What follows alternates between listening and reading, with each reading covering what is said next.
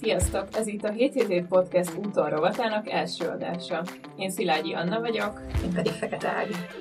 Mai témánk, amiről beszélgetni fogunk, az a párkapcsolatokon belüli konfliktusok lesznek, és beszélgetni fogunk ezeknek a kialakulásának lehetséges okairól, a megoldási, megküzdési módokról, és arról is, hogy egyáltalán baj az, hogyha egy kapcsolaton belül felmerülnek nézeteltérések. Rövid bevezetőként annyira gondoltam, hogy szerintem a párkapcsolat az egyik legjobb ilyen önismereti út, és hogyha van egy társad, akkor ő a legközelebbi tükör, aki így visszatükröz téged. Nem csak a jó tulajdonságaidat, hanem azt is, amik gondot okozhatnak egy kapcsolaton belül. És teljesen természetesnek tartom azt, hogy mivel így egymást engedjük legközelebb, és megmutatjuk a legsebezhetőbb oldalunkat is, ezért felmerülnek előbb-utóbb konfliktusok. Uh-huh. Szóval tényleg, hogyha van egy pár, aki azt mondja, hogy ők soha nem veszekednek, és soha nincs köztük semmilyen probléma, az megkérdőjelezhető. Hogy, Igen, az gyanús, hogy... hogy ténylegesen így van-e, vagy hogy lehet, hogy akkor valamelyik fél nagyon-nagyon így alkalmazkodik, meg alárendelődik a másiknak. De összességében ez egy intim kapcsolatnak a természetes velejárója. Neked milyen személyes megélésed van így a témában ezzel kapcsolatban? Azt elmondanám előre is, hogy mindkettően ugye két éve vagyunk párkapcsolatban. Szóval a saját tapasztalatunkat is be tudjuk hozni ebbe a podcast adásba. És igazából én is, amikor így voltak más barátaim, akik azt mondták, hogy ők hát ők nem is nagyon vitáznak, akkor azt gondolkoztam, hogy aj, akkor lehet, hogy velünk valami baj van, vagy nem, nem tudom, én nem ezt éreztem, de, de aztán mindig jött a megnyugtatás mondjuk akár ha hallottam egy pszichológustól egy, egy jó előadást, hogy, hogy igazából nem az a baj, hogyha, tehát nem baj az, hogyha van konfliktusunk, mert ez egy természetes dolog, és a félreértés is uh-huh. ugyanúgy. Viszont az, hogy abból mi fog kialakulni, az már így részben a mi választásunk. Uh-huh. Szóval, hogy a, ha az egy veszekedési alakul, az probléma. De alapvetően a konfliktusnak az lenne a, a célja, hogy közelebb kerüljünk egymáshoz. És, uh-huh. és igen, nekem egy személyes kapcsolódásom az az, hogy, hogy azt érzem, hogy nagyon sokat fejlődött a, a párkapcsolatomban a konfliktuskezelést, és ezért nagyon hálás vagyok, mert mert egyrészt rövidebb idő alatt meg tudjuk oldani a konfliktusokat, szóval tudjuk, hogy már nem éri meg, nem tudom, mennyi időn keresztül erről beszélni, hogy de nekem ez esett rosszul, és akkor azt mondtad, és nem tudom, hanem, hogy tudni azt mondani, hogy jó, oké, okay, nem tudom, igen, ezt most elrontottam, akkor ezért bocsánatot kérek, uh-huh. és akkor azt mondani, hogy jó, én mással töltsük egyszerűen az időnket, mert, mert értékesebb annál az idő, mint hogy erről tárgyaljunk, hogy de nyilván persze nem szabad szőnyeg alá söpörni, szóval ezzel nem ezt akarom mondani, csak hogy, hogy tudni a megfelelő pillanatban lezárni, és hogy ez az egyik dolog, hogy rövidebb idő alatt oldjuk meg, illetve hogy nem is mennek el annyira, nem durulnak el annyira, mint mondjuk korábban azért jellemző volt, hogy mondtunk egy idő után ilyen sértőbb mondatokat, mm. vagy szavakat, vagy hogy olyan túlzásokat, hogy merte mindig, vagy merte soha, és akkor ezek is nagyon veszélyesek tudnak lenni. Igen, abszolút. És hogy, hogy szerencsére ezeket így sikerült, hát nyilván nem százszerzalékosan leépítenünk, de hogy, hogy ebbe egy nagyon sokat fejlődtünk, és ezért uh-huh. hálás vagyok. És nem tudom, Anna, neked ehhez van-e valami? Hát igen, ezt a csiszolódást, ezt mi is átéltük. Tényleg ez, ez szerintem is ilyen, hogy a, a kezdetek, kapcsolat kezdetén ez így nagyon gyakori tud lenni, hogy akkor még így Hát ugye eleve más családi háttérből jövünk, más szokásokat hozunk, más a természetes, hogy nem tudom, mikor indulunk el egy programra, vagy, mm. vagy mennyi idő kell mondjuk egy nézeteltérés után a megbeszéléshez, vagy ez milyen temperamentumban történik. Szóval egy csomó ilyen különböző alap dolog van, és akkor ezek időbe telnek, hogy, hogy ez így formálódjon. De én is azt gondolom, hogy így fejlődtünk az idők során, és nekünk egyébként volt olyan is, hogy, hogy bevontunk egy harmadik embert, mikor így nem jutottunk előrébb, és ez nagyon hasznos, szóval ez, erről majd még később úgy is beszélünk, de hogy, hogy van, amikor ilyen holzponton van szerintem egy, egy ilyen konfliktus helyzet, és akkor tök jó elmondani valakinek, hogy én így látom, ő úgy látja, és akkor hogy tudunk közeledni egymáshoz. Aha. Úgyhogy igen. Meg azt nem fontos, hogy amiket most elmondunk, az persze más kapcsolatokban is alkalmazható technikákról van szó, de, de azért elsősorban a párkapcsolatról, hiszen ez a legszorosabb kapcsolat, vagy hát ideális esetben ez a legszorosabb kapcsolat az életben. Szóval én azt gondolom, hogy sok helyzetben meg kell találni azt a kompromisszumot, ami mindkét félnek ideális, és az, az, a, az a rossz, hogyha mondjuk mindig ugyanaz a fél enged, és, és te megszakad, vagy megszakja az egyik fél, hogy úgyis nekem lesz igaza. Igen. és akkor ez nyilván nem visz előre, de ami még szerintem fontos, hogy, hogy felismerjük, hogyha már egy játszmáról van szó. Szóval amikor már így ismétlődnek ugyanazok a minták, és már így gyanús, hogy hmm, mintha ugyanez a vita már lett volna korábban, akkor azokat tök jó felismerni nem tudom, lehet, hogy te is tanultál annó az egyetemen erről, de... Igen, hogy ugyanazon a szakon végeztem. Igen. igen. Szóval, igen, hogy emlékszem, de, de el tudnád mondani esetleg, hogy mik ennek a konkrét jelei? Szóval, hogy honnan tudom azt, hogy, hogy na, mi már egy játszmában vagyunk a, a párkapcsolatban. Um, ami szerintem így a legfeltűnőbb ebbe tényleg ez az ismétlődés, az, hogy van úgymond egy nyeresség, látszólagos nyeresség az egyik félnek, hogy na, akkor én vagyok az áldozat, vagy akkor én vagyok az, aki, um, akinek nem hallják meg a hangját, vagy nem tudom. Tehát ami, mhm. ami ugyanoda fut ki, és, és innen lehet felismerni, hogy akkor ez ismétlődik, és amit azt hiszem, hogy így tanították, hogy amit uh, ilyenkor a leginkább tudunk tenni, hogy ezt felismerjük, és máshogy reagálunk. Ha csak egy kicsit így kizökkentjük magunkat, vagy a másikat, akkor már ki tudunk kerülni ebből a körforgásból, de hát ez nyilván ez is idő szerintem, hogy ezt így felismerjük. Tehát mondjuk az, hogy tapasztalom azt, hogy ú, valamiért minden, nem tudom, az utóbbi tíz konfliktusomban mindig én voltam a sértett fél. Uh-huh, igen. Akkor azt mondom, hogy hoppá, akkor itt nem biztos, hogy valami jól működik, és, és akkor próbálok ebből kilépni, hogy igen. lehet, hogy a másiknak is van valami sérelme, és hogy azt is mondjuk meg kéne hallgatni, és uh-huh. én legyek az, aki bedúcázok, vagy nem tudom, igen.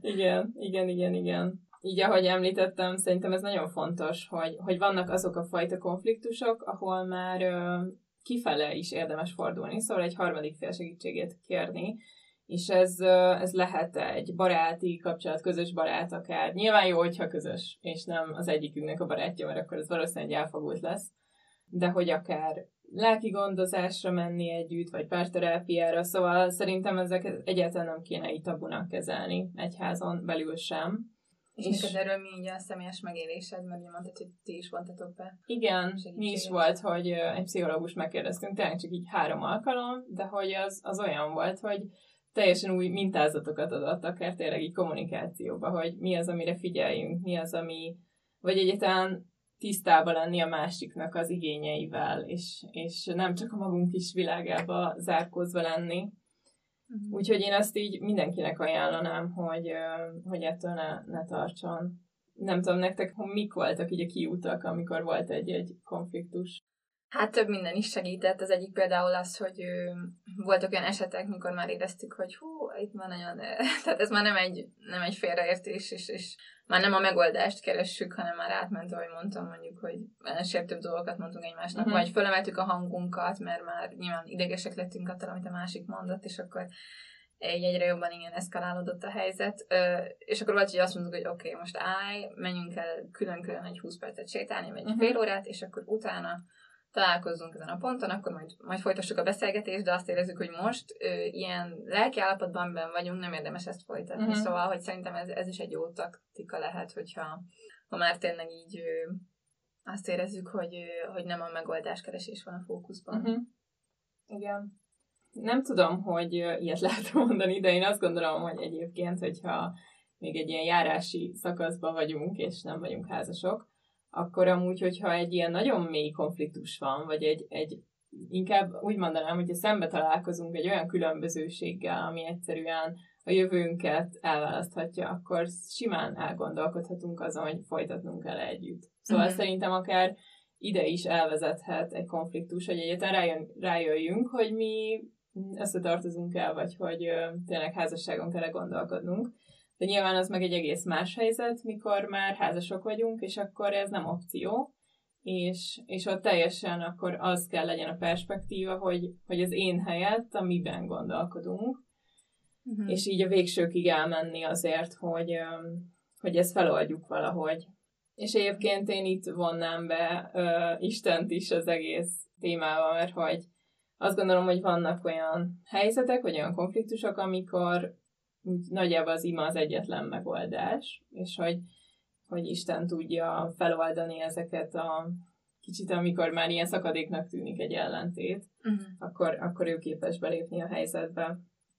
Hát igen, sokszor erről is szólnám az, hogy ha mondjuk már egy tényleg egy ilyen durvább helyzetről van szó, hogy ki az, aki be tudja elsőként áldozni a büszkeségét, nem? Mert ezt nem olyan is, hogy na, á, hát én már biztos nem, nem, nem fogok én kezdeményezni, mert igen, szóval, hogy igen, van, amikor egyébként, amikor azt éreztem már, hogy fúj, már mindent elmondtunk, amit lehetett, de mégis ott van még ez a, ez a fájdalom a szívünkbe, akkor mondjuk megöleltem a barátomat. Uh-huh. És e, tehát ez egy nehéz lépés volt, nem jött természetesen, hogy na, hagyj a kanyakadba. Nem, nem egy ilyen ö, érzelemből áll, ö, megtett lépés volt, hanem tényleg az, azt éreztem, hogy lehet, hogy most ez az, ami ö, segítene, hogy túllendüljünk. Uh-huh. És aztán tényleg ö, többször volt ilyen helyzet, amikor ez lendített így át minket.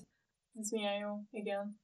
Meg tényleg, amit mondtál, hogy akár így külön tölteni egy fél órát, vagy 20 percet, hogy akkor mindenki egy kicsit így lehiggadjon. Hát, és akkor már, igen, és akkor már valószínűleg nem, nem úgy mész vissza, hogy személyeskedés, és felemelt hang, és igen, igen. Igen, igen, igen. Meg ez érdekes volt amúgy, amit mondtál, hogy hát igen, ehhez nagyon kell szerintem a bölcsesség, hogy átgondolni, hogy mik azok a dolgok, amikből viszont nem szeretnék leadni, uh-huh. és valamiért mégis, tehát egy olyan dolog, ami konfliktust okoz közöttünk, mondjuk egyikünk olyan, hogy csak otthon szeret ülni, a másik meg folyamatosan menne, nem tudom, programokat mhm. csinálni, uh-huh. és hogy ez olyan egy olyan dolog, amit én el tudok-e fogadni a másikban, uh-huh. hogy mhm. hát ebben nem fog változni, és nem is kell megváltoztatni, mert... És nekem se feltétlenül kell teljesen megalkudni ebbe, igen. Igen, szóval itt mi a jó, nyilván ez, ez teljesen egyénileg kell ezekre a kérdésekre válaszolni, mert nincs egy fix recept, uh-huh. hogy na, akkor biztos, hogy szakítanatok kell, vagy, vagy nem, ezt meg lehet oldani, szóval, hogy ehhez nagyon kell a, a bölcsesség, hogy, hogy mi az, amiből le tudok adni, és mi az, amiből viszont nem, nem szeretnék uh-huh. leadni. Igen, igen. Ez az, amiben akár együtt, akár külön imádságban lehet így útmutatást kérni. Uh-huh. És amúgy, ami még szerintem fontos egy ilyen helyzetnél, hogy hogy ne kezdjünk el panaszkodni egy külső embernek, akár így barátnőnknek, lehet, hogy erre így a nők hajlamosabbak, de hogy de hogyha kivisszük tényleg így a belső körből a, párkapcsolaton kívülre azt, hogy, hogy krízisben vagyunk, az sokszor csak iront a helyzeten, hogy uh, milyen nehéz eset a barátom, vagy férjem, vagy akárki, és, uh, és hogy ennél sokkal előremutatóbb, hogyha tényleg ezt, ezt belül beszéljük meg, és hát akármennyire is nehéz, de, de oda megyünk, hogy ez nekem rosszul esett, vagy ez, uh, ezen változtassunk a jövőben. Mm, de várj, akkor te azt gondolod, hogy szóval, hogy ha van valami konfliktus mondjuk a barátoddal, akkor arról egyáltalán nem jó szerinted beszélni mondjuk egy barátnőddel? Hát beszélni lehet róla, csak inkább egy ilyen hozzáállást mondok, vagy uh-huh. hogy ez az alapvető tisztelet közben megmaradjon így a, az, a igen, párod felé. Uh-huh. Tehát, hogy, hogy ne az legyen, hogy, hogy akkor akinek mesélsz, az azt érzi ki, hogy hát a másik az szörnyű, hogy, hogy viselkedik, és nem is kéne együtt lennetek, vagy nem tudom. Tehát, hogy mm-hmm. akkor jöhet egy rossz tanács is. Igen. És, uh, igen, igen. és hogy így nagyon, nagyon meg kell fontolni tényleg. Inkább így mondanám, hogy nagyon meg kell fontolni, hogy kinek mit mondunk el egy ilyen vitás mm-hmm. helyzetben. Igen, és mikor nincs is ott az a fél, akiről szó van, nyilván akkor ilyen esetben a, a párunk, akkor tehát ettől függetlenül ugye, ugyanúgy tisztelettel beszélni róla. Igen. Meg elsősorban beszélem a, a saját érzéseinkről, nem, hogy nekem rosszul esett az, mikor ezt csinálta, és hogy igen. Szóval, hogy, hogy azért legyen ott egy, szerintem az fontos mondjuk, hogy legyen ott egy baráti támogatás, ha valami uh-huh. mondjuk neked nehéz a párkapcsolatodon belül, vagy azzal kapcsolatban, de az nem mindegy nyilván, igen, hogy erről hogy beszélsz meg, hogy kinek mondod el elsőként ezeket a problémákat. Szóval, ha valami zavar a barátodban, akkor azt nem neki mondod el először, hanem öt másik embernek elmondod, de... Igen. szóval is... hogy nem változik sem. igen, igen, igen, szóval...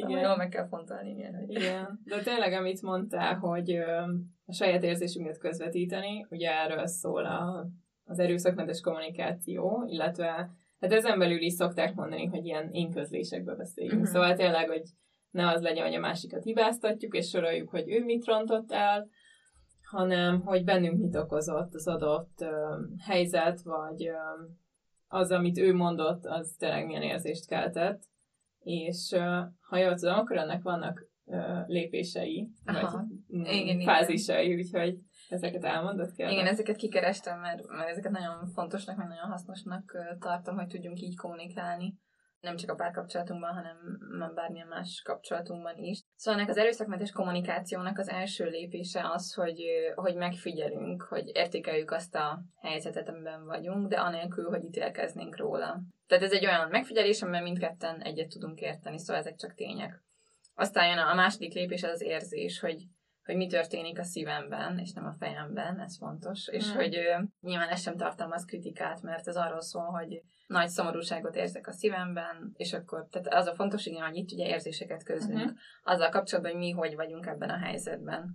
Aztán a harmadik lépés a szükséglet, hogy azt mondjuk el, hogy mire van szükségünk jelenleg, hogy mondjuk szomorú vagyok, amikor ezt is ezt mondod nekem, úgyhogy arra van szükségem, hogy megértőbb legyél például. Szóval azért is jó az erőszakmentes kommunikáció, mert, mert nem újjal mutogatunk a másikra, hogy uh-huh. te ezt csináltad rosszul, vagy ezt csináltad rosszul, hanem ahogy te is mondtad, ugye én közlésekkel beszélünk. Uh-huh.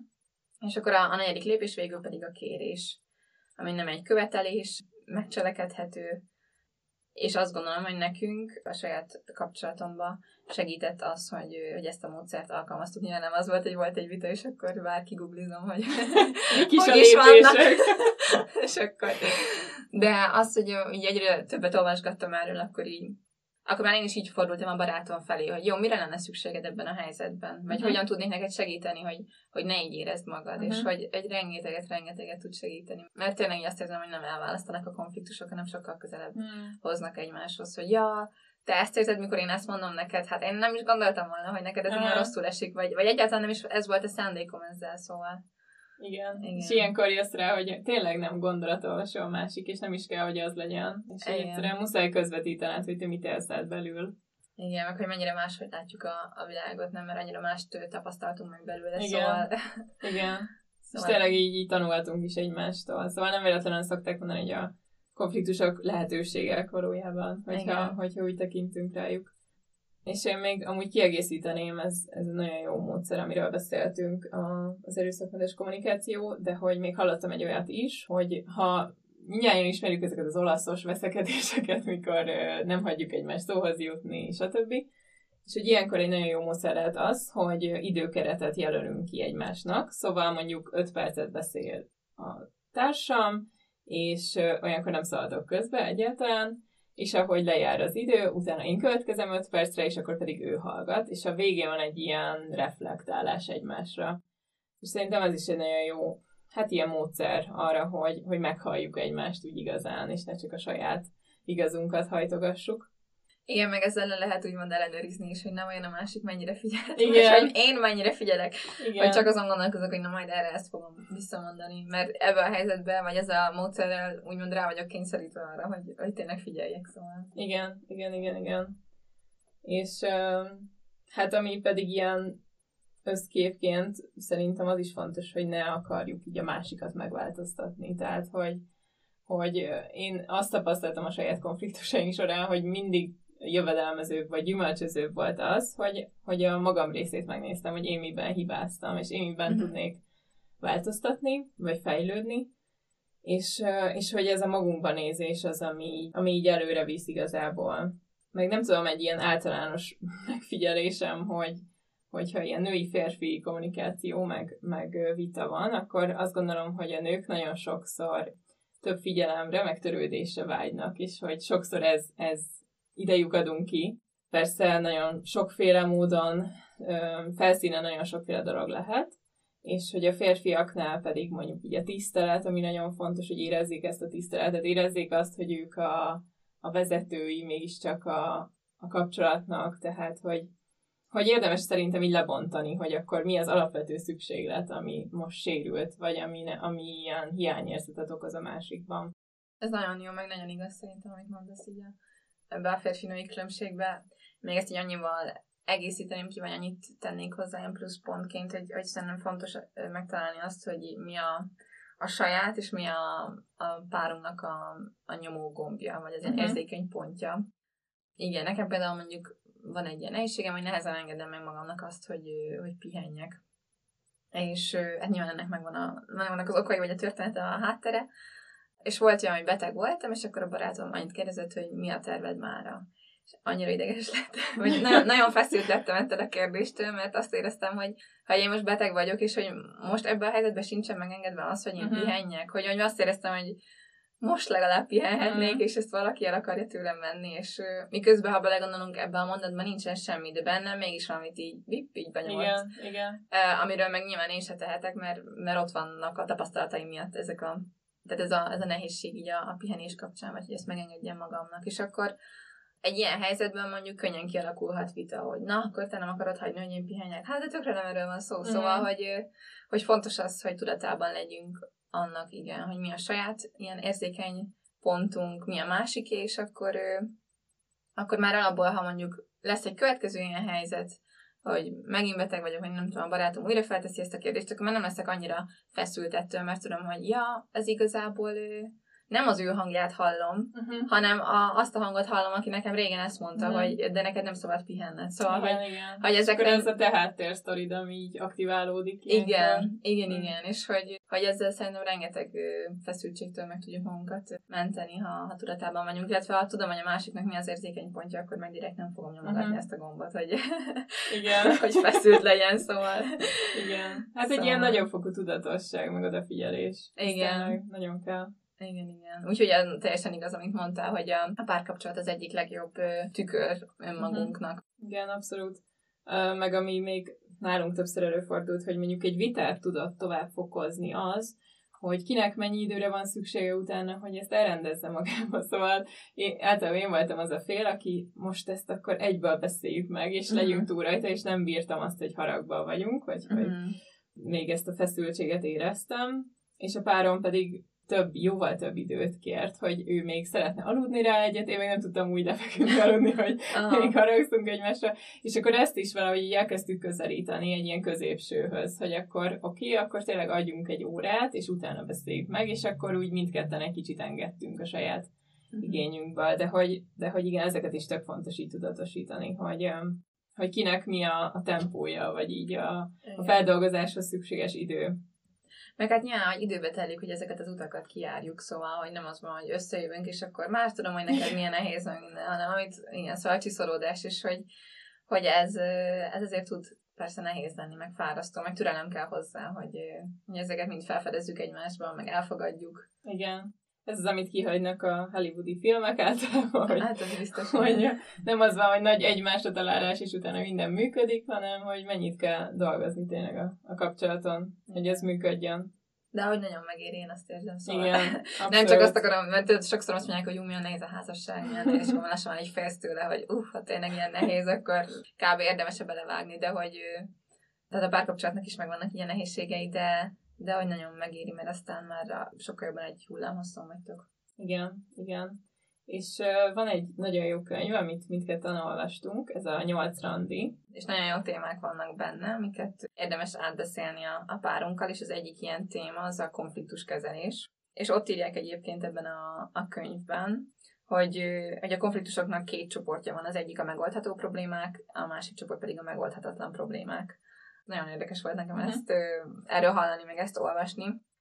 A megoldható problémák az talán egy egyértelműbb dolog, de a megoldhatatlan problémák közé azok a dolgok tartoznak, amik a kettőnk személyisége vagy életstílusa közötti különbségek miatt vannak. És ez tényleg számomra megdöbbentő, hogy a párok között előforduló konfliktusok 69%-a az valamilyen megoldhatatlan uh-huh. konfliktusból fakad. Igen, ez elég meglepő adat. Igen, igen. Ebbe így biztos nem gondolunk bele magunktól. Igen, és akkor ott nyilván itt sok mindent felsorol, hogy ilyen megoldhatatlan problémák lehetnek mondjuk a rend és szervezettség közötti uh-huh. különbség, hogy valaki mondjuk elég szétszórt, a másik pedig nagyon a rendet kedveli, a pontosság, érzelmesség, együtt vagy külön töltött idő, tehát hogy valaki több időt szeretne egyedül lenni, más uh-huh. meg, meg inkább folyton együtt lenne, akkor a pénzügyekhez való viszony, mondjuk az életben ki mennyire kalandvágyó, szóval nagyon sokféle ilyen személyiségbeli uh-huh. különbség lehet. És itt ugye már ezt így érintettük, hogy nyilván nekünk kell ezt tudni átgondolni, hogy, hogy mi az a különbség, amire még azt mondjuk, hogy oké, okay, ezzel tudok együtt élni, és el tudom fogadni a másikban, még ha nem is értek azzal egyet, hogy minden találkozó előtt 5 perccel már ott van.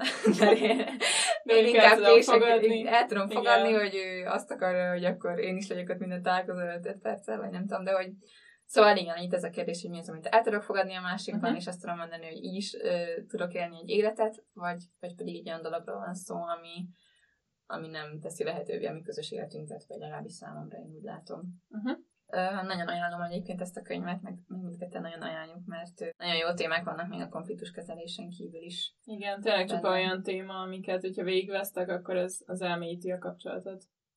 Hát összegzésként én is azt tudnám mondani, amit Ági, azt, azt emelném ki újra, hogy, hogy mindez megéri, és hogy ö, tényleg minél több energiát fektetünk ebbe, meg figyelmet, meg tudatosságot így magunkra, meg a másikra, az mindenképpen építi, építeni fogja a kapcsolatot. És hogy nem kell ezektől megijednünk, megijednünk összességében. Tényleg, amikor mi is még így frissen voltunk benne a kapcsolatban, akkor úgy ö, attól tartottunk, hogy ez valami rosszat jelent, de hogy, de hogy ezeket tényleg ö, felfoghatjuk így, így lehetőségként. Igen. Meg még annyit tennék mindezekhez hozzá, hogy, hogy a hozzáállásunktól sok függ, ugye, hogy tehát annyit az elején elmondtam ezt a az idézetet egyébként ez Rambala Évától származott, aki a, az erőszakmentes kommunikációnak egy a hazai első kutatója, szóval az ő anyagaira is érdemes ránézni. Szóval ő mondta azt, hogy a konfliktus és a félreértés elkerülhetetlen, de a veszekedés választott, és, és ez szerintem egy ilyen kulcsmondat, hogy, Igen. hogy mit kezdünk a, a feljövő konfliktussal, hogy hagyjuk, hogy ebből veszekedés legyen, vagy pedig igen, egy kicsit csiszolunk a, a büszkeségünkből, meg meg igyekszünk, nem tudom, elsőként bocsánatot kérni, vagy, vagy igyekszünk figyelemmel jelen lenni, akkor ha mindezek megvannak, akkor, akkor teljesen máshol vezethet majd ez a konfliktus és beszélgetés.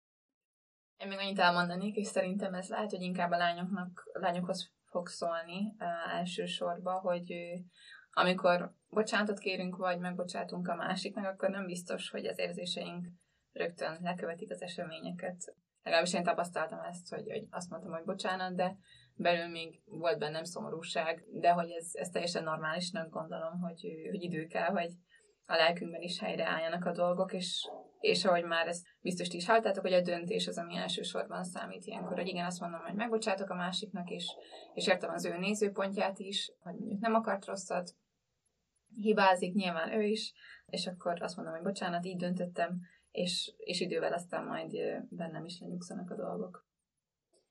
Köszönjük, hogy velünk tartottatok! Ha tetszett a beszélgetés, iratkozzatok fel és támogassatok a hétíthetet, hogy a jövőben is hasonló tartalmakat tudjunk készíteni. Találkozunk a következő adásban. Sziasztok! Sziasztok!